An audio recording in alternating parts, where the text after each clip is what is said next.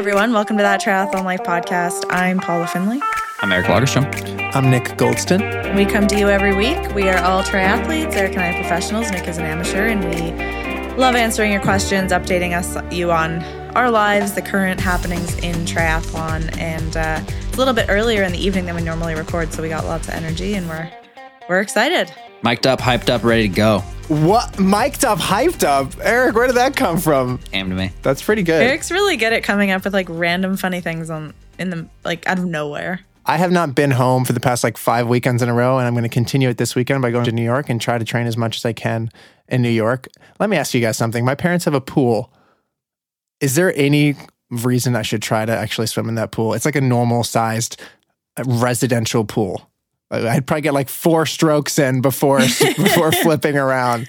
That's giving me some COVID flashbacks. We would like tether ourselves to the post of our Airbnb Okay. backyard pool and do some swimming, but it was Is that worth it? ultimately no. it's No, that was it. like week two of COVID. Week three, it was over. When you were like, no, this is going to last two weeks. We got this. like, we do might they as well sell tethers these. on Amazon? How much Yeah. are they? I don't care how much they're. Right. Give me all the tethers.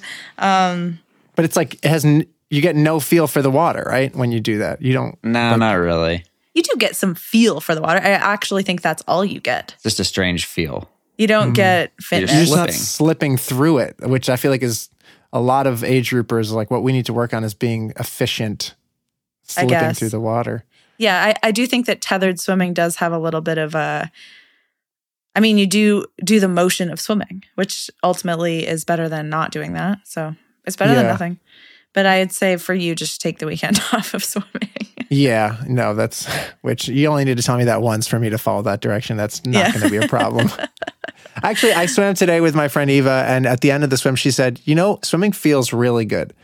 And I, I had never really thought about it, but compared to biking, like biking in a TT position or running in general, that can be pretty hard on you. Like swimming, it never like, eh, I mean, ideally, it never hurts. Right? It's just Agree. Hard, but it's just an effort based thing. It's not like this. You're not just. I I feel like every time I go out running, I'm thinking, okay, don't get injured this time. Like, how make sure your things. I'm not heel striking or whatever it is to try to keep myself healthy and stretch and activity, and all this stuff. less less injury prone for sure. And that's why you see a lot of people that are a little bit older at the pool because it's an activity you can do throughout your life. And I think ultimately is good for just movement. And no matter Mhm. it can be really really hard as we all know, but it's not that If you terrible. just go easy, it's pretty nice. Yeah. Um, okay, so last week we tried something new and we decided that uh, anyone that left an iTunes podcast review in the span of the seven days after the podcast came out would be automatically entered into our uh, raffle to get free bottles. So we went through, and the winner from that is Runner 802. So if you are Runner 802, congratulations and thank you for the five star review, by the way. And also, cannot believe the amount of reviews that you all left. So thank you very much. It helps the podcast a lot. We really appreciate it. Uh, but if you are a Runner 802, just email in at that triathlon brand at gmail.com and we will get you your prize. Congratulations. Thank you to everyone who left one. And I don't know, this feels like a bit of a spammy way to get people to review us, but I think they were all positive. Ah, yes. No, I, I like I've heard, heard people you know say this on podcasts before and just like YouTube videos, and it's just like, oh man, yeah, like I do really like this YouTube video. Just like spaced on actually clicking the thumbs up button, yeah. you know, and it's it's not that it, I don't feel spammed. I'm just like, oh yeah, I just like forgot because I was cooking dinner. Right. It does Yeah. help us to have good reviews. People are more inclined to listen to it, right? Yeah, It helps Yeah. the algorithm. It helps Yep. recommend the podcast more readily to other people. Um, I mean, that's the thing is, other than becoming a podcast supporter, the best thing a listener can do if they if they like the podcast is send it to your triathlete friends. You know, Yep. that's that's the best thing you can do, uh, and leave a review. And so, thank you for doing that. I guess unless you want it to remain a secret and just be your podcast, and don't tell anybody. true. Don't like it. Don't leave a comment. That's true. Okay, and we're we're gonna say something else now too. Last week we said that once a month we were gonna pick a podcast supporter to get free bottles. Well, w- after some internal deliberation here, we're gonna do it once a week and for one bottle. And we're gonna throw. I think we're gonna throw like a, a decal, like a vinyl transfer in there as well. It won't just be one lonely bottle. Right. Okay, great. Um, and Eric, do you want to say who the person that we picked this week was? Totally at random. Olena Melnick. Indio, California. Olena Melnick, Indio, California. You are getting a free bottle this week. Congratulations. And maybe just um, confirm uh, at that triathlon life brand at gmail.com that what your actual address is, and we'll send that bottle right out to you. This is fun. We just did a random number generator to pick out a podcast subscriber to win a bottle. If you're wondering what we're doing.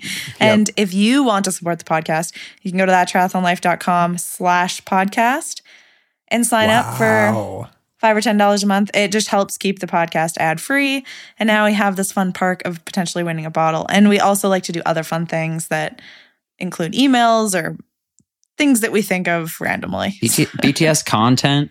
For example, example. I am uh, screen recording this right now. I'm trying to do that for every podcast now, just in case anything funny happens. And I think we should include that entire name selection process in there because I thought that was pretty entertaining. yeah, especially you can bleep out the f***s. All right, Definitely. yeah. definitely. Get the ble- get the AI on the bleeping. Definitely. Oh, we need AI bleeping. God. Why is this subscription platform so terrible? yes, yes. That's right. but I did say the things like, are they in the US? Well, Well, sorry. Yeah. is kind of funny. It is Yeah, kind of that's funny. Okay, awesome. Um, so that's that. And then I wanted to, before we talked about anything else, uh, Eric, you're racing Alcatraz this weekend, which is a race that you did last year and you won last year. Was that your, that was your first win of the year last year? That was your first one in a while. Yeah, yeah. So how are you feeling about it? I'm feeling pretty good. I uh, don't really seem to get super nervous for races that I've done as many times as I've done Alcatraz. Um, I think I've done it like eight times now or something. I won it in 2015, and then I guess it would be like seven years later, won it last year. So I feel like I have the course pretty dialed and figured out, and the competition this year looks pretty good. Ben Kanute uh, is unfortunately not going. He's like kind of he's the reigning king of Alcatraz now that Andy Potts is a little bit retired from racing that distance. Um, but he's getting uh, Ben is getting ready for challenge for Challenge Roth, so he won't be there. So it'll be kind of a showdown between me and Jason West, and Marc Dubrick will be there. So uh, my goal is to try to hang with Marc Dubrick on the swim, and then just go crazy on the bike, and we'll see what happens. And Hopefully Ja- it's, hopefully it's raining and windy and Yeah, all yeah hopefully it's raining like Yeah. last year. It was we were all freezing cold watching you. Yeah, but Yeah. Eric does well in that. not good for spectators, but good for me. Yeah. Um, but Jason West will definitely be the one to beat. He is on fire early season this year, and I'm just kind of hoping that uh, the hills and all the things that make this race challenging will take something out of his legs for the run, and he won't run like, you know, like It's also like a 25 minute 10k. It's a very broken up course. like you have upstairs, downstairs, up the sand ladder, on the sand. So yeah. it kind of is like an adventurous course and not necessarily someone who's like, yeah, I can run 29 minutes on the track. Like Jason's obviously an amazing runner, but I think that if there's one course that could sway to your advantage a bit, it might be this one. Yeah, possibly. It actually fits the the profile of the course, both on the run and the bike, fit really well into the Xterra. The little bit of Xterra specific training that I've done lately, Right. Yeah. with some yeah. punchier hill climbing and stuff. So, yeah, I don't know. I'm just excited. It'll be it'll be really cool. It's always a fun time to go to San Francisco, and it's just a beautiful, beautiful race course. There's no way for people to follow along, right? There's no video feed, and um, I'm not sure about the tracking. I highly doubt it. The tracking is sometimes um okay. I mean, Yeah. you'll be able to tell that he won if he wins. Yeah, I'm, I'm not totally sure because it does seem like there's a, a slightly different crew that's putting on the race this year. Still the same organization, but different set of people. So some things could be a little bit different. And yeah, I, I, I don't really know what the viewable things will be on the internet. Right. Okay. Cool. Good luck, Eric. We're very excited to watch, and we'll some version of a recap next week to see how it went. Because that's I know that's one of your favorite races. Maybe your favorite Yeah. road triathlon, right? Or maybe your favorite sure. triathlon in general. Uh, yeah, I mean, it's it probably is my favorite triathlon. It's uh, I, I've got just very good memories. That was kind of like my biggest, like uh, winning that race back in 2015 was sort of like my coming out, and the world a little bit had an idea of who I was instead of just being right. nobody training in nowhere, California. right, of course. uh, cool. Okay, so uh, we're gonna move on to uh, a little segment we call "This or That." This or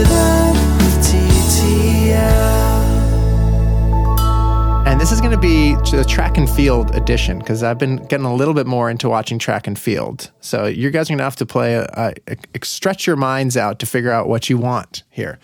Fortunately, Paul has been doing some track and field viewing lately, so Oh wow, I yeah, because track a We bit. might have to. I might have to lean heavily on her. oh well, each one of you has to give your own answer for this, but it Oh, was it was inspired by the 1500 uh, world record just dropped last week. The women's Oh, 1500 world record just came down uh, by a lot, actually.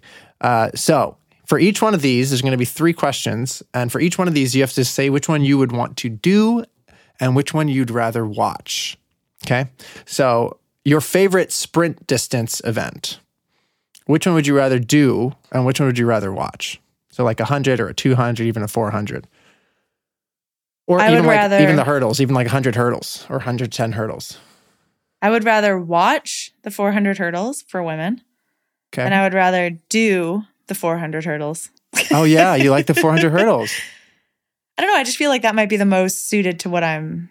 It's the longest of them, and it has Yeah. some strength component getting over the barrier. So yeah, Cool. and it's really fun to watch. Like uh, the two top women in the world right now are like always kind of head to head, back and forth, and Mm, I really like that field. So I just watched her break the world record uh, in Tokyo too. Sydney McLaughlin uh, breaking the 400 hurdles world record at the last Olympics. Okay, so Eric, what about you? 400? No. What about what about you? What would you what would you want to do and what would you want to see? um, I don't know. I've never even thought about this. Uh, maybe maybe I just might say the hundred. For both? Yeah, because watching the hundred, it's just it's so intense. Like the build up and all these guys like standing around, like trying to be macho, and just like Right. the amount of pressure that goes into getting everything out of yourself in like eight seconds is just like so foreign to what we do. Where it's like, oh, I had kind of a crappy swim start, but I've got four hours to like, Right. figure it out and bring it back. So I have a lot of respect for that like mental headspace to to get there. And just the concept as far as like doing it of if you did it and you were good at it of being the fastest human on the planet Isn't is that that is just that's pretty cool. That is pretty cool. Yeah. Okay. Uh, next one, talk about macho. These these are the not as macho events. What about your favorite long distance track and field event to to to watch and to do if you had to? 1500 for both. Mm, Paula, consistent. Eric, what about you? It's a bit of a middle distance. That's kind of mid distance. Yeah, but I I think I would still We'll classify count it. it. in We'll count this it. category. Yeah. yeah. Yeah. Um it's like between the 800 and the 1500 for me. Oh, 800 is rough. 800 is for sure middle distance, not long distance. Right. Well, that's, I mean, if we're counting the 1500, yeah, yeah, that's true. They're fun. everything over sprints. It's fun to watch the 1500 because it's very tactical and it Yeah. often comes down to the last lap. But watching that world record was just bonkers. Yeah. It just got broken for women. yeah, it was just like Yeah. the the gap between her and the rest of the field was just nuts. Yeah. Yeah. And then to me, racing for that kind of like four to five minute range of time is appealing more than a 10K, which is funny since we race for a long time as Right. triathletes. well, But that's probably why. Yeah. I'd love to do a five minute event. 10K on the track is the last event that I want to do. Very Ha- long. Having done it before, speaking from personal experience, that just drags on. I was at the track this week because my friend was trying to set a kind of like a, a a mark for his 10k at the beginning of the season, and you Facetime me, and you're like, "Wait, your friend is running a time trial 10k on the track for no reason." By themselves, Sounds like the worst thing ever. the worst, absolute worst Yeah, idea. that hurts. That hurts. I cannot think of a possible reason to Well- justify that. For pacing. And it's flat and it's consistent. Yeah, I mean, but you got to hate yourself a little bit to deal with that. I'd happily deal with a, a slightly inaccurate time on my on my watch right, running anywhere but the track. right. Um, okay, and then last one, your favorite field event to do and to watch. So like shot Pole vault put, and pole vault. pole vault, yeah, pole vault, pole vault. double pole vault for me. I like Wow. watching it and I want to be able to do it. It looks You want to be flying through the sky, Yeah. falling down. nice, uh, Eric. um, pole vault's really high up there for me as well, but I might just say hmm. triple jump to mix Oh, it up. fun, yeah, cool, That's just the wildest motion. It's yeah, Freaking Ba-boom, crazy. ba-boom, ba-boom, Yeah. And if you've ever tried to do a triple jump, even one time, like you you will almost break every bone in your body. right. It's such an abrupt, awkward Oh, movement. yeah. That People who make it look around. good, amazing.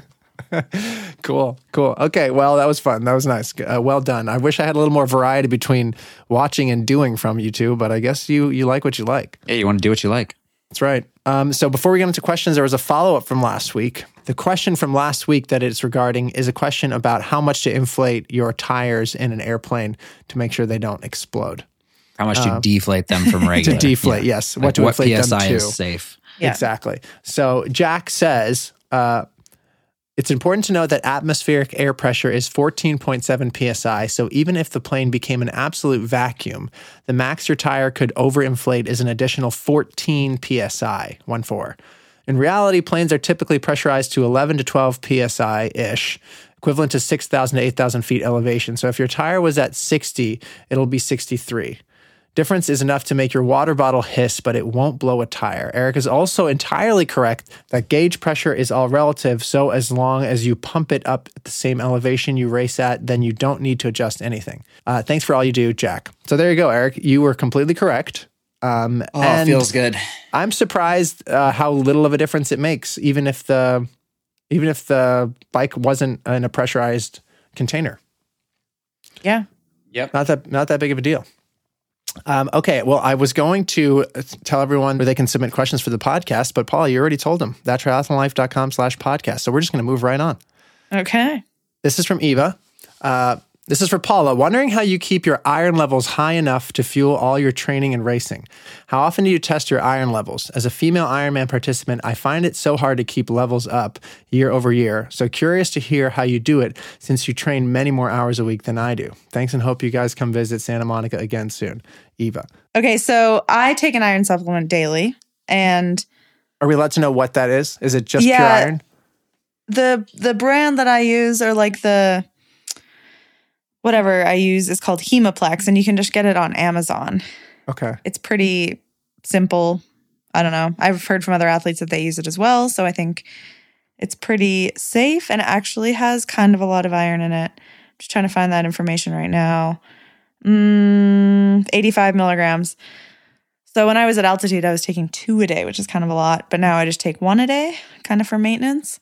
And I get my blood tested. I try to do it like three or four times a year to make sure that it's not drastically dropping throughout the season. Um, but yeah, it's something I've struggled with in the past. Like post Olympics in 2012, I had an iron test and my iron was like dangerously low. So had to take a big time off of training. It's something that if you don't keep check on it, it can drop and that can be really harmful to your performance and just how you feel, energy levels, everything. So I do take a supplement. I think oh, most athletes do. So I'd recommend that. Do you know of anything else that you can do other than taking a supplement to try to keep your iron levels at a healthy place, like a diet? I think diet else? for sure impacts it. Like if you eat some eat red meat or even like spinach and stuff has some not some iron in it. So eating healthy, but I don't eat an enormous amount of red meat or anything like that. I get most of the iron from the supplement. Uh I don't know. This is a tough one. Well, it's funny because I think most people think of iron deficiencies. They think they think about women, but last time I got my blood drawn through Inside Tracker, it showed I had very low iron and ferritin levels. Yeah. yeah. I've had it before as well. Yeah, there you go. So my, a friend of mine who is a dietitian recommended um, an iron supplement for me too. Mine's called Blood Builder. It has some other stuff in there as well, but same concept. Yeah, blood builder has a really low dose, I think. Oh, okay. compared to Hemaplex. Like I, th- I don't know. A lot of them have 18 milligrams. Some of them only have like six or five, so not very much. Oh, so mine here, Blood Builder is 26 uh, milligrams per yes per per pill per tablet. per tablet. Okay, that's pretty good, I guess. But you said yours is 75, 85. 85. Okay, yeah, that's a lot more. But I think maybe it's too high. I don't know. This question's so hard because I'm not an expert at this. Right. And when you look at blood results, there's like your ferritin level, your iron level, your hemoglobin, all these things that are like quite confusing to interpret. Yeah, and they work which together, ones should right? be high and which below. Yeah, and they all work together. So I think my advice would be to talk to a nutritionist or dietitian or a doctor even to know which levels need to be improved and what you can do to improve them and how many milligrams you should be taking per day, knowing that you're an athlete. Um, 'cause it's versus, po- Yeah. Versus listening to the pod. Yeah, because it's possible like you could be taking a lot of iron, but you're not absorbing it, and what's the reason for that? And Yeah. Yeah. it's a whole thing. Right. And everybody's a little different on how well they absorb. Yeah, I remember learning about that. That you can't just like you can't just take it and it and it fixes it. People's bodies absorb it so differently. Yeah. Uh, okay, next question here is from Lucy. Hello, huge fan of the pod and day oneer. My question is around my sports watch training status and VO2 max estimate. How much attention, if any, should we be paying attention to this? Mine has steadily been declining for a month now. Is this a warning sign, or should these algorithms be completely ignored if I otherwise feel fine in training? Lucy, I already know what you two are going to say, but go go right ahead. No. You, well, Eric, you can go. Or I got I just got a little like lightheaded for dinner time. Talking Um, about the iron, maybe. it's the whether like her v, the Garmin is telling her VO2 max So- is going lower. Yeah. So Garmin will tell you your training status. So like it'll say, you know, maintaining or productive or peaking or strained or detraining, um, Yeah. or unproductive. You know. Yeah, she actually wrote Garmin in this, but I switched it to Sports Watch. Okay. But I guess it. we could keep it at Garmin because I think that this is a completely stupid thing that it does. And See, I Wahoos knew don't you do were going to it. say that. Wahoos don't do it. Obviously, there's some like scientific data background that's allowing it to do this, but I think we've talked about this on the podcast before when like a professional athlete is doing a session and it tells you after that you're unproductive. It's like compared to what? I don't know. I think it, sometimes it doesn't really have a frame of reference of what your goals are, anything really about you besides what your heart rate is. So it's and your activity load, obviously. Yeah, it's not your coach. It doesn't know that this is intentionally a rest week or intentionally a big bike week. Yeah. right. But it's like I don't know. It's it's it's a thing. It's like entertaining. It's like oh look, I got a I got a course record on Strava and my training's unproductive. That's fun. Moving on. I think I think it's cool. personally I like to use it in tandem with how I'm feeling as as as a somewhat of a guide. And if I'm feeling worse and worse, and I see that my VO2 max number is consistently dropping, then I'm like, oh, okay, interesting. But if I'm feeling fine and training well, it's like you said, it it it doesn't know everything, and sometimes there's functional overreaching. That's good, and you don't want to necessarily let off the gas just because your watch is telling you this or that. I mean, anecdotally, also, I was just at altitude, and my VO2 max running went from like 63 to 57, according to Garmin. So yeah, you know, how's it deciding what your VO2 max is in real time It's- anyway? it uses data. Um, it tries to it draws conclusions without actually ever testing your Your ventilatory exchange? Yeah, exactly. So it just it goes by how fast you're going, how much you weigh, um, and then it tries to compare that to your heart rate uh, and and tries to draw conclusions. And it's it's somewhat accurate, but you can't compare it to like other people. and Okay. yeah, and Yeah. and I still think it should be a, a general thing. You you know, not don't sit there staring at it after every workout, wondering why it's not going up. Right, right. Yeah. That's funny. And do you wear it for all three sessions? I guess that would be the other thing. Yeah, You're using uh, it to swim, bike, and run, so it's accounting for all that. Yeah, Garmin does not calculate your swim VO2 max, but it does calculate your bike and your run VO2 max separately and gives you two separate scores for it. Gotcha. Yeah. Yeah, I would say don't get don't get attached to it in any way.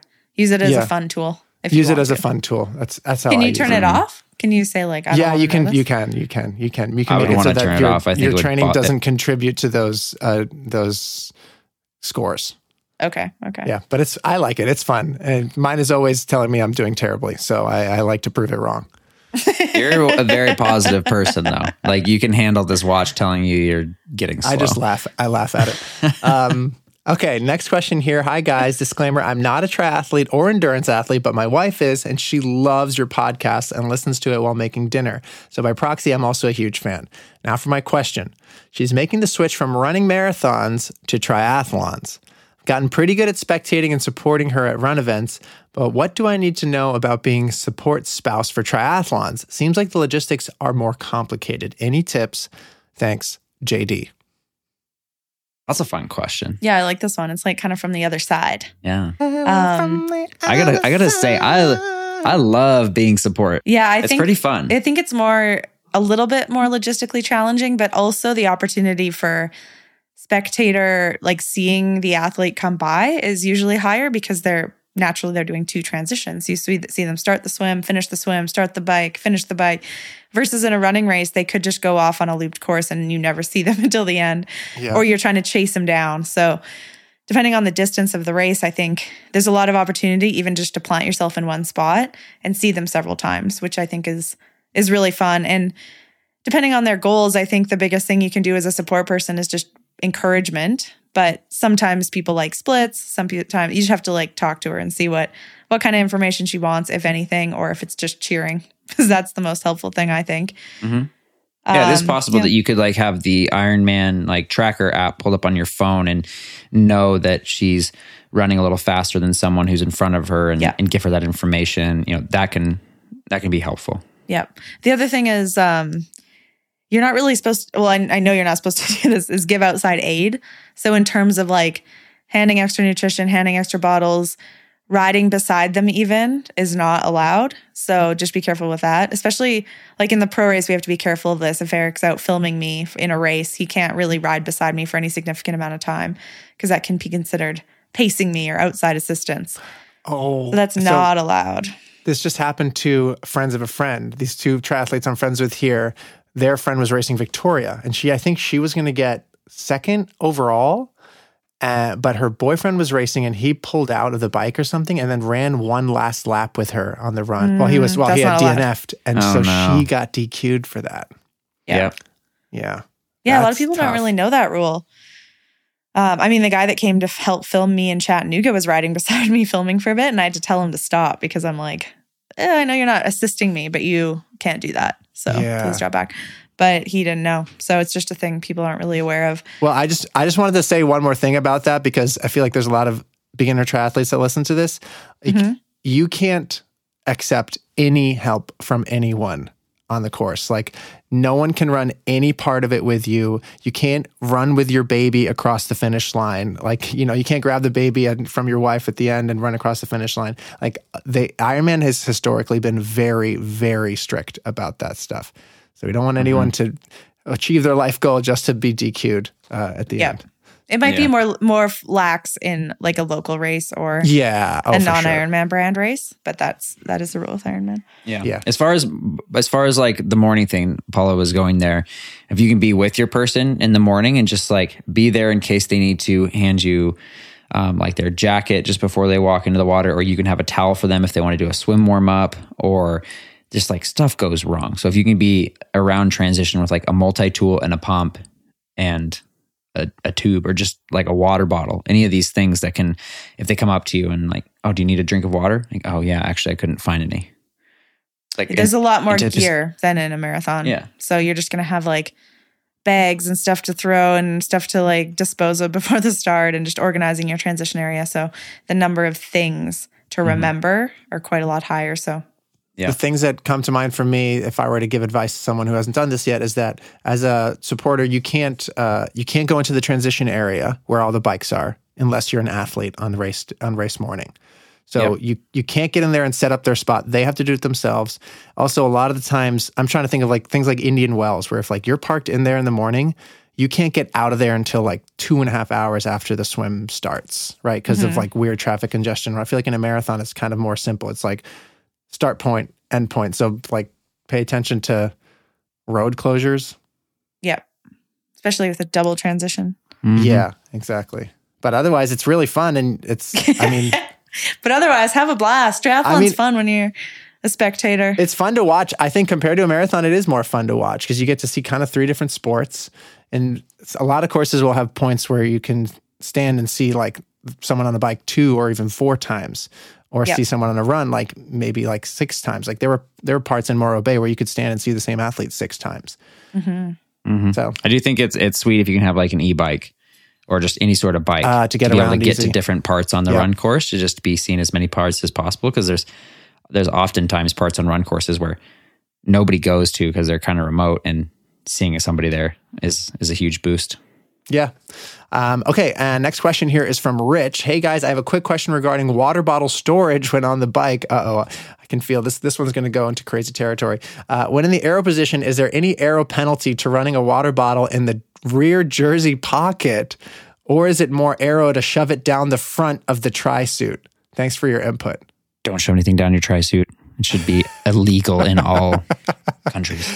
I've gone down like a huge rabbit hole this the last couple of weeks of what's the benefit because you see all these athletes now putting things down the front of their jersey, not to store the bottle for use necessarily, but because when you fill that gap, it's theoretically aerodynamically faster, and it's proven what- actually. So what you're saying is my donut and cookie consumption may be making me more aerodynamic. yeah, if you have a well, I don't know if it's like your gut or like the upper area, like your eh, And chest. the air needs to be doesn't know the out. difference. If I start, my torso gets bigger and bigger. I'm getting more and more aerodynamic.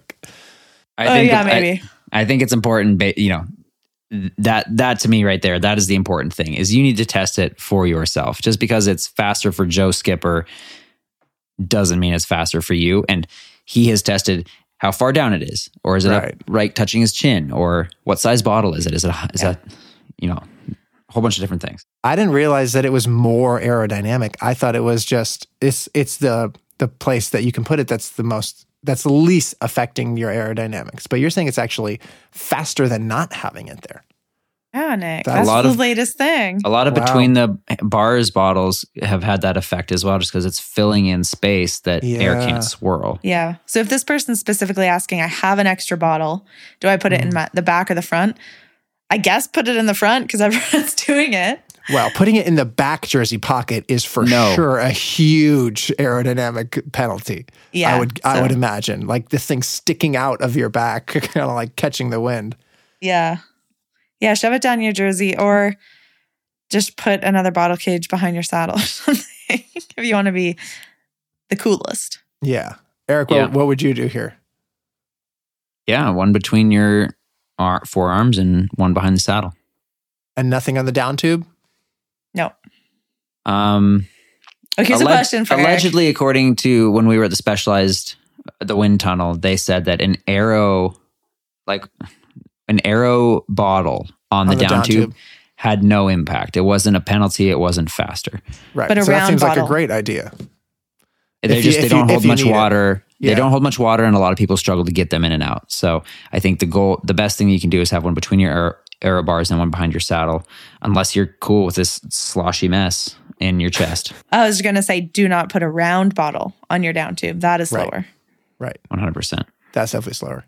Uh, okay, cool. Uh, next question here is from Daphne. Hello, TTL from Canada.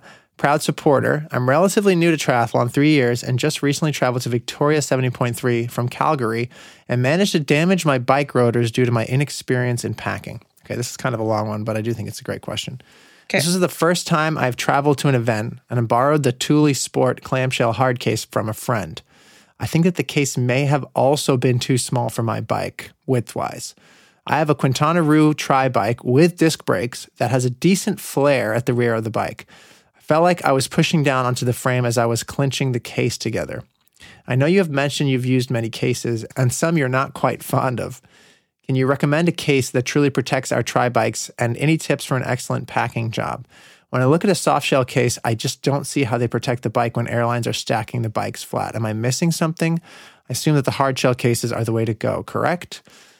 Always look forward to the weekly YouTube and podcast. Good luck with your season, everyone. Regards, Daphne. So there's a lot of things here. Eric, are you tired of are you tired of answering bike bag questions?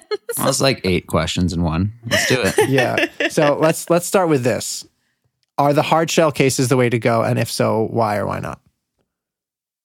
Um, I I wouldn't say as a rule of thumb that they are. No.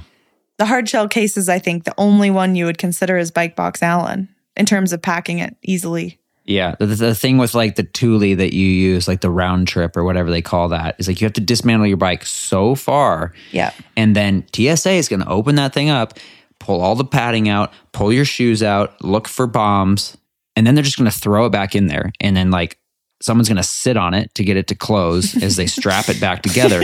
I have witnessed it with my own eyes. So the Wow. ups the upside of the soft bags like the Scicon is there's plenty of room in there. It's very to see easy to see inside and it's almost impossible for them to like put it back together wrong. Yeah. So yes, maybe it's it's going to get piled up, but I like to think that they put the softer stuff closer to the top. And if you got a hard case, they're putting everything on top of that hard case. That's the big thing I've heard you guys Yeah. talk about a lot is that With your bike in there incorrectly. Right, right. Is that of course the hard shell case is safer if the amount of pressure and damage is the same as a soft shell case, but they're they usually treat them very different. That's the that's the issue. So Yeah. that's the first thing. The second thing is any tips for actually packing the bike. So I know, for example, you guys do like a cardboard cutout that's like the shape of the wheel that you put on either sides of the wheel to give it a little extra padding. But is there anything else that you do that you think is a good rule of thumb? Like, should you take the I derailleur off? personally, taking the derailleur off for sure, taking the rotors off the wheels is an easy thing to do that will prevent them from potentially getting bent, which is ruins them. Yeah. Um, I like to wrap the bike in bubble wrap or in foam tubing. Eric doesn't think that helps, but I just, even if it's mental and peace of mind, I think it it's got to help a little bit. Eric's like, if someone's sitting on it, bubble wrap's not going to help.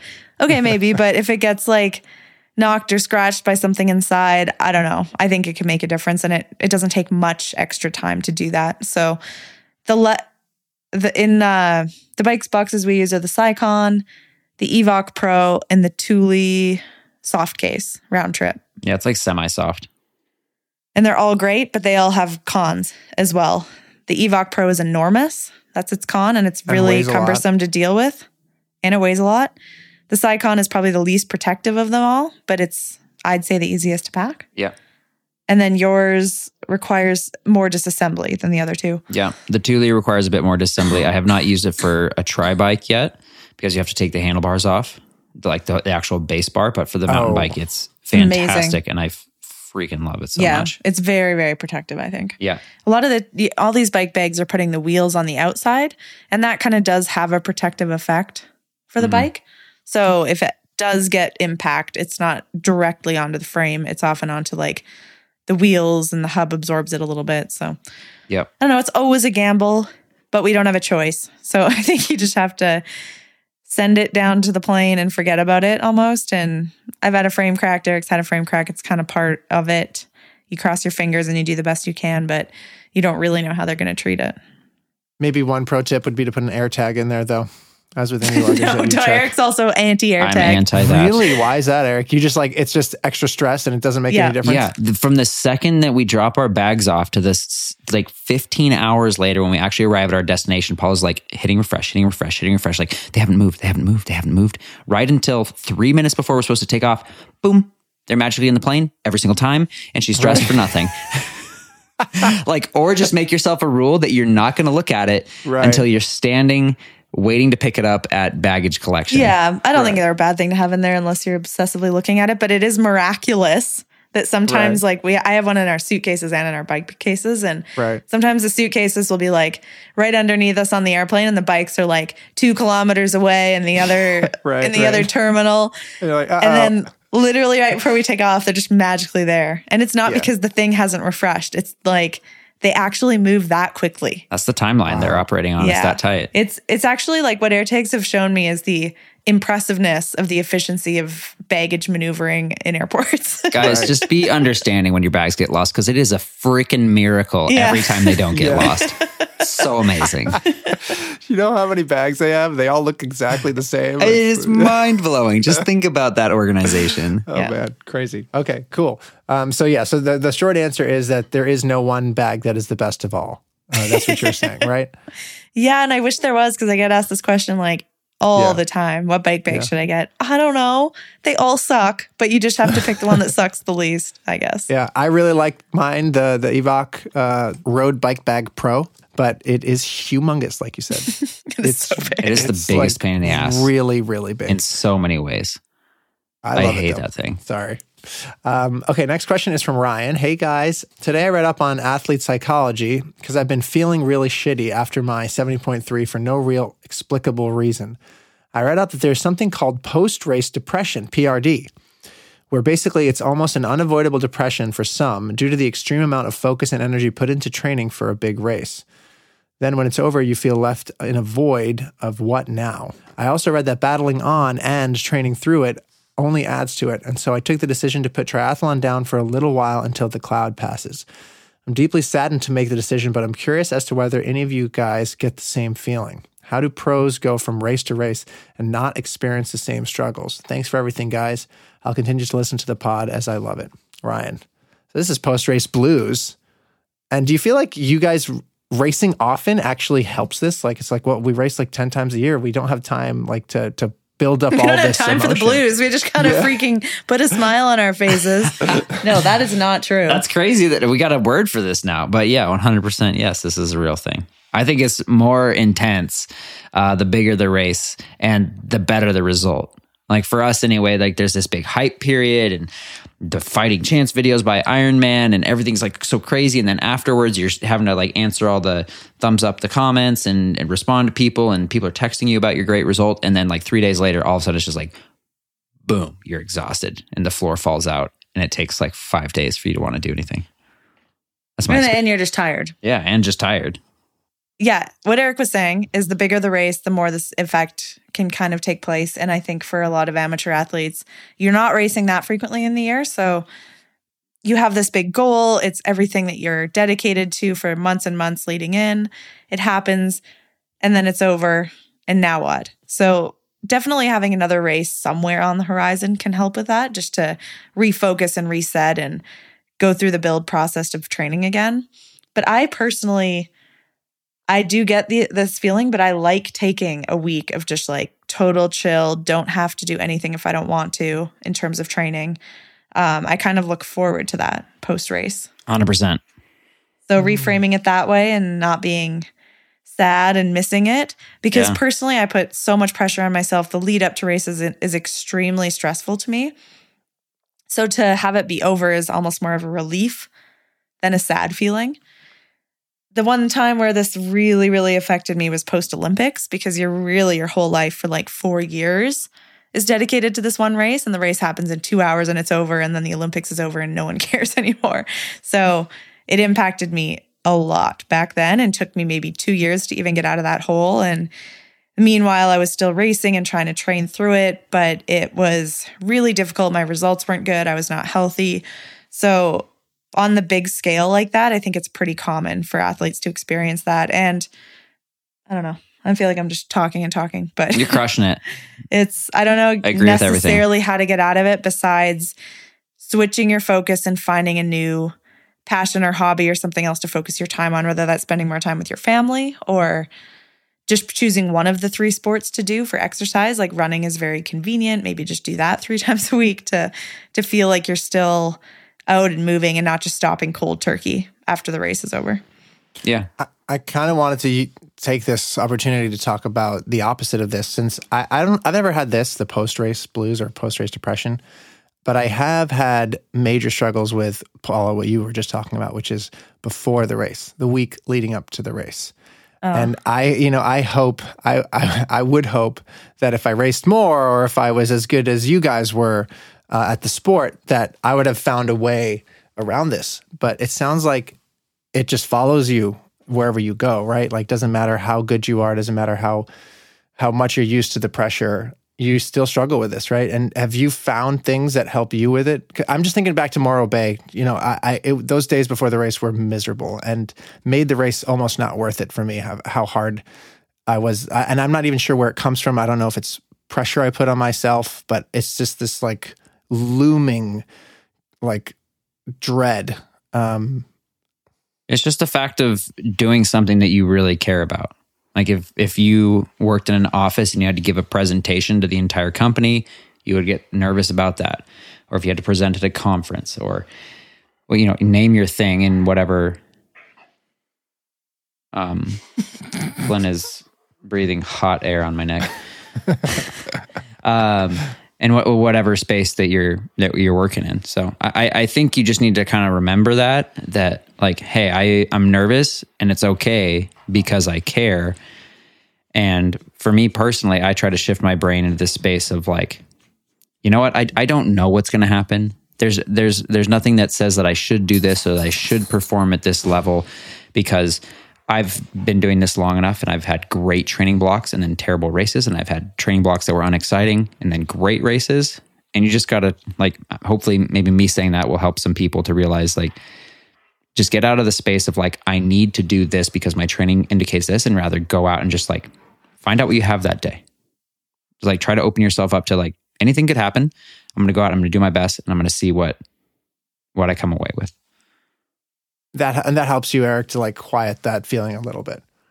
Totally. I just I, I legitimately see every race as like an opportunity to go out and learn something about myself. And the thing I could learn that I'm w- way faster than I was last time I did this race or whatever, or that like I have something special inside of me that allowed me to elevate above what I thought was possible.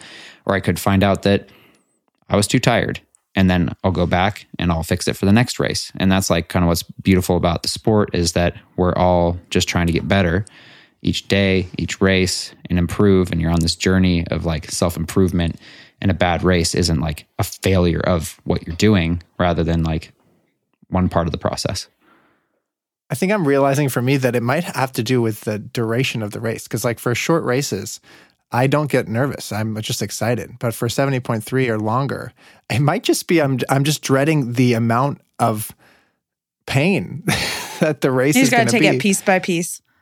Yeah, Yeah. not Piece by piece. about Don't think whole about the whole thing. Don't think Yeah. about the run before you've started. Yeah. But I'm, I'm thinking back towards this person's question specifically because after race blues is totally different than pre race anxiety. Yeah. And I can imagine being in this funk post race where you just like the last thing you want to do is get out the door. But I do think that just getting out the door and doing some kind of swim, bike, run activity might actually help you get over it. Because I always feel better if I go for an easy bike ride or an easy swim or an easy run. And even in our post race week where we don't have to train at all, we still end up training because it makes us feel good. We have mental clarity. We can do other things in the day that are more productive when we're we've exercised. So your body becomes so used to that exercising, maybe excessive exercise when you're training for a race. But after the race is over, as much as you maybe mentally don't want to do it, um, for this person who says they're just going to move on from triathlon completely, which is totally okay, you still have to incorporate some activity into your day to day life. And I think that will help with the blues in general. So I don't know. I was just thinking about that as you guys were talking about pre-race anxiety. I- is like how what would I do? Oh, I'd probably go train, which Yeah. is so backwards. But I think it it's really what we're all wired to do. If you're listening to this podcast, so it is something that will help. I think my favorite thing to do in the in the week after the race is go to the pool and swim as little as I want. It feels Oh. so nice and indulgent. Like I'm going to the pool for an hour. I might swim for 10 minutes. I'm going to swim somewhere between 1K and 2K. And I'm going to sit on the deck and look at the water for a while. And I'll play with my paddles. And I'm just going to like float around. And that just feels so good. But then the next day, I kind of want to go do a real swim. It's like the executive workout. I cannot believe you just used the word indulgent and pool in the same sentence, Eric. No, I mean I've said this before. It's the same thing with when we're on off season. We absolutely don't have to swim. Just going and like feeling the water a little bit. Yeah. Doing only fifties, nothing over a fifty. Yeah. Doing one paddle, the other paddle. Playing, putting on my flippers for the first time in six months. Yeah. right. Right. Just feels kind of fun. Okay, great. Next question here is it's not a bike tech with Eric question, but it could be. Uh, this is from Garrett. Hey, TTL gang. I have a do it all bike with a 2 by SRAM a- AXS group set and two wheel sets, one for gravel and the other for road. The gravel wheel set has a 1036 cassette, and the road wheel set has a 1028 cassette. If I size my chain to fit the 1036 cassette, am I okay to ride the same chain on a 1028 cassette? Is there any situation where I would need to swap chains when I swap wheels? So first of all, it depends. Just for people who aren't the specific person, Garrett, I would imagine it matters very much which direction you're going. If your chain is set up for a 1028 on a road bike, and then you put a 1036 cassette, that's different than having the bike come with a 1036 cassette and then trying to put a 1028 on there. But do you think there would Yeah. be too much slack, Eric? Yeah, that's that. I guess that would work. I think it would. I think it would work. I, it's, n- it's probably not going to shift the best, just because of how far that top pulley is away from the cassette at the at Oh, the, at the at that high end. Yeah. Yeah, but there there's an adjustment that you can make to accommodate for that. Um, and yeah, the, the only I think it would be more of an issue with the chain being too sloppy if you were in the small ring in the front and the small ring in the back, towards the end you'd have a floppy chain. But if it's But it's not. 1036 or 1028, I- That that has more to do with the the ten or the eleven, not the Yeah. the big one. yeah, Uh, that's interesting. yeah, I I would say it's yeah. I'm just curious if the derailleur is meant to do that. If it can really handle that big of a of a range. I think the I think the Explorer can handle that, but I would look at what you need to adjust to optimize the shifting with that cassette size. that went right over that went right over my head. Good. I honestly don't even know what they were asking. I bet you for a lot of people it also did. So well, hopefully for Garrett, we helped Garrett. hopefully, hopefully we did. Um, Eric's clapping. Um, okay, next question here is from Emma. Uh, hey guys, longtime listener here, and I love the pod about the race recaps. Please do these more. I have a question about power on Zwift compared to out on the road. I find my power on Zwift is quite a lot lower, 30 to 40 watts, than when I ride outside. I connect my bike's power meter to Zwift as I find my Wahoo KICKR CORE's trainer power to be even more inaccurate and lower. Just wondering if this is something you or anyone you know has struggled with, or if you have any idea why this may be. Thanks, Emma. Yeah, for sure. But I'll let you guys go ahead and talk about this because I have a, a complicated relationship with a trainer as it is. Zwift power compared to your power meter power being different. Your, your power, Uh. your, the watts are going to be the same since it's your power meter, but I'm definitely in the team. It feels way harder indoors for me to do race Perceived power exertion. than it does outside, even though the watts God, don't what lie. is that? What is that? Are we that weak that just like nature flying by dulls the pain? No, it's not just the visual. It's like the feeling of the bike, especially for Eric. He's very dynamic. He likes to get out of the saddle and ride the rollers and push on the downhills, and you don't get that feeling on Zwift uh, when you're stationary. Whereas I am more of an athlete that's pretty immobile on my bike outside. So riding Zwift or riding on the KICKR doesn't really change my watts that much. Yeah, Paula's like a statue. It's hard to tell when she's racing, like if she's trying hard or if she's not trying hard Okay. or what. No, no, no. Just, I'm like, it's amazing. I'm impressed. I'm not. It's not a It bad is thing. amazing. But it, It is but it's a amazing. because good you're just so rock solid on the ground. it's the a bike. good question though like if you take your if you say you can't do your workout outside so you take it inside to the trainer and you're pushing Mm-hmm. 30 watts less because mentally or physiologically you can't get to that place where you can get to outside are you getting less good of a workout i would say you are getting less good of a workout Of course Yes. you are. Yeah, of Yeah. course. you're pushing 30 watts less so you're not getting the same benefits um, even if mentally you had to go just as deep so there's so what do you do though? what do you do you do you decrease the workout by 30 to 40 watts and still do the, the workout as prescribed? Do you shorten the workout or do 30 you to 40 to do watts something is excessive. Like that That's a is a, lot. huge difference. I would say That's a lot. 10 watts maybe Eric has a difference. yeah. So At, I just 300. think I think you just need to do it more and you get used to it. And you you kind of learn the tricks or whatever. Get better music, get a fan, anything you can do to make the environment more comfortable. This is but not what 30 Emma to 40 wanted to watts is insane. My, my, I'm curious. Is the KICKR CORE? I don't actually know. Is it a tire on tire one or is it a direct No. drive? Oh, okay. Well, because I, I was gonna say that typically the the ones that drag against your tire Or harder. are even more terrible feeling. So so that so that's good anyway. Yeah, direct drive trainers make it more road feely. Yeah. And you can shift. And that'd be another thing is maybe try not riding in an erg mode. Ride it so that on Zwift it's naturally riding the ups and downs and does have a little bit of road feel. So you can actually shift and be a bit more dynamic as if you're riding outside. you can go five watts over and, and then five watts under and, and you can float around a little bit. I cannot absolutely cannot do my workouts on the erg mode. I have to It like just crushes ride you mentally. Yeah, I just like look at the hills and I like think about riding up a hill and I shift to change the intensity level and that that helps me Yeah. a lot. So, hmm. Did this person say they're on Zwift specifically or? yeah. Yes. Oh, they are. Okay. Well, that's good. Mm-hmm. That's. I think that there's so many different ways to use Zwift, and everyone has a different preference of how how they want to use it. If they want to jump into a, actually, a good advice for this person would be to jump into some of like the group workouts that they have on Zwift programmed, or a race, because I think that you can get more out of yourself if you're with other people on Zwift. It Yeah. feels like you're kind of part mm. of a community or group. Same things with going to masters swimming. It just adds this extra element of I'm not just sitting here in my garage doing this solo. Yeah, you're looking at something besides. Oh, am I at 360 watts or Yeah. 361 or 361 And two you'll you'll go 360? hi- you'll w- work harder than you would on your own. Yeah. Um, by nature of being in kind of a virtual race, which is really cool. yeah, the last Even thing, if yeah. the go last thing I'll say is that if I'm trying to do like five by ten or like whatever, something by ten, and I just cannot, I'll try to do it broken, and I'll do like five minutes, give myself one minute to like reset. to Oh, reset. okay. Maybe not fully, but if I'm trying to do 300, I'll do like 250 for one minute, and then I'll try to like Get last back. four minutes, bring it back, and so like you break it up just a little bit, just to get to like the total time in watts, but Yeah.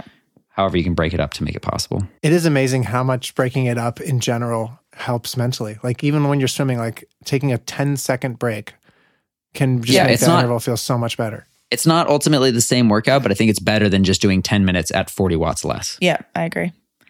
And to wrap it up, I would say that imagine if you got good at this, how strong you'll be outside. That's the hope. Uh, yeah, that's the hope. You be- It, better- really, better really be makes you it. strong. Or you die. It really Or- makes you it strong. either kills you or you get stronger. Um, okay, last question here is from Jared. I'm an age group triathlete who loves 70.3 and full distance races, but training has gotten to me and I want to get out and just have some more fun. Well, that's relevant to our last question, too. Uh, many of my friends are mountain biking and I'm wanting to join them. Curious what type of mountain bike you'd recommend and what to look for. I'd like something that would work for Xterra races as I might want to give them a try. I've got about two to 4K budget, overwhelmed with the options, and would love to hear what you guys think. Jared. For Xterra, you can get a pure cross country bike. I would go with a full suspension just because it allows you to pedal over bumpy stuff. It's not necessarily about descending, but just continuing to put out power while going over routes and stuff. Um, but you definitely don't need something that's like 150 millimeters, 160 millimeters of travel. Like 100 to 120, totally sufficient and will be faster for an Xterra if you're interested in racing. the cool thing about that too is that I think I was under the wrong impression that if you had wanted to do any kind of like real jumps, you needed like at least a trail bike and then up onto like an enduro bike or a downhill bike. But then riding with you and Curtis, who are like Curtis was a professional triathlete as well, an Xterra athlete, and you are obviously an Xterra athlete as well. I saw you guys do some jumps, and I even saw you in like in a photo do like a big drop on your cross country bike. So you can still have a lot of fun and do some pretty gnarly stuff, even though it's a cross country bike. So I feel like for anyone Yeah. who's getting into it for the first time, there's really no reason to go above that, at least for now, right? Yeah, the only reason would be if you truly want to do downhill things, and it's Right. you live in a place where it's really rocky and really steep. But I, am not getting the vibe out of this. Yeah. You can certainly, I mean, dirt jumpers have like a little tiny front fork. Otherwise, they're like a big-ish BMX bike, and those guys are going 15, 20 feet in the air. So it's Yeah, exactly. certainly not a jump issue, but like a bigger bike with more suspension will like allow you to make more mistakes and still do the same thing. But you know, like Ken Block driving a Honda Civic will be faster than somebody driving. a, a Ferrari, right? Yeah, I mean, not yeah, uh, just because of like some skills. So just like Yeah. I would say, like look at the Epic series from Specialized. That's what I have good experience with. Incredible bikes, and they have this thing called the Brain, which will actually unlock or lock itself, so you don't even have to worry about like is your fork locked out or not. That's a very cool feature. And if you look at just the regular Epic, the the full suspension, that's like a very good cross country race bike. And then they have the Epic Evo, which is a slightly more has slightly more suspension, and a lot of people end up liking that just because it's a little squishier. You can go over more stuff, but it still pedals really well. And what other things in a mountain bike? Someone who's never bought a mountain bike, like what matters? Like I'm thinking things like a dropper post, or do they need hmm. carbon wheels? Does the frame need to be carbon? How much does that stuff matter compared to road cycling? If you're racing and you're at the front end of the race, everything matters. And having really light wheels, they're going to roll faster. Yeah, for sure. But I think probably like the biggest bang for your buck performance things that you can do for mountain biking is really having your tires dialed to the conditions and the tire pressure and your shock pressure. Having that all dialed in really well. And then you could be on a the world's um, crappiest aluminum bike, but if you have the the right tires for the job at the right pressure, that you're going to outride somebody on a much much nicer bike if if they don't have that set up. So I think you know that's going to take some practice and some research and and everything. So I wouldn't, yeah. If you're just getting into it, I wouldn't worry about having a carbon bike, personally, or like The- electronic shifting. the thing that I think about is you are a very good technical rider, and very good technical riders can. And your bike doesn't have a dropper post, right? Your race bike, No, I wish it did, but it doesn't. And but I'm you fine. can still get away with it. Like for me, that is the one biggest thing that makes a difference on my mountain bike. Having having it or not having it, it it allows me to go down so much more technical terrain when I can drop that that post down compared to. Mm-hmm. You might be able to do it anyway, but I need it. And I feel like for someone who's getting into it, it seems like a big expense, but man, it just makes riding the bike way easier. Yeah, no, that's that's good insight. I just have never had one, so I just kind of grew up without it. Oh, it's life changing. You feel like you're on a dirt bike when that thing goes down. Oh, you just get I've so ridden low. one, Oh, okay. not. I haven't owned one. okay, got it, got it. Um, okay, well, those are all the questions we have for this week. Eric's racing Alcatraz this weekend. Paula soon will be racing Canadian TT champs, but we'll we'll we'll get into that when it happens. Um, Oh, we can't we can't make it through this podcast without mentioning that we have friends in town, and uh, oh, it's, it's right, super famous fun, friends, so- famous friends. Yeah, because you gotta go follow everybody on the Instagram and watch Maybe the we'll- YouTubes because it's gonna be tons of fun. Yeah, Ellie Salthouse is here with her boyfriend Zach, and they're training in Bend for the next two months. So, yeah, maybe we'll have her as a guest on the pod. But we it's really nice to have have another. her guest on the pod. we have different schedules, different coaches, but we're going to try to sync up as much as we can. And obviously, the motivation of going out and starting a ride together even is better than doing it solo. So I'm excited to have her here. She's we go way back. We trained together with Siri Lindley in like 2015, 16 kind of era, which was crazy because we were both racing ITU. And since then, we've switched to long course and we're much different people than we were back then. It's like really Right, funny to look right. at pictures of us back in the day yeah, when we were just little and we didn't know what we were doing. But um, yeah, it's really fun for Eric too. Zach is awesome and brings some lightheartedness to the group. yeah, we love Zachy. yeah. Cool. Well, thanks, guys. Uh, thank you, Nick, for running this 90 minute podcast with us. Before you go for a bike ride, true Yep. truly Still insane. Still got to ride. Still got to ride. okay, cool. We'll leave it to it. Thanks for listening, everybody. Ciao. Chat with you next week. Bye.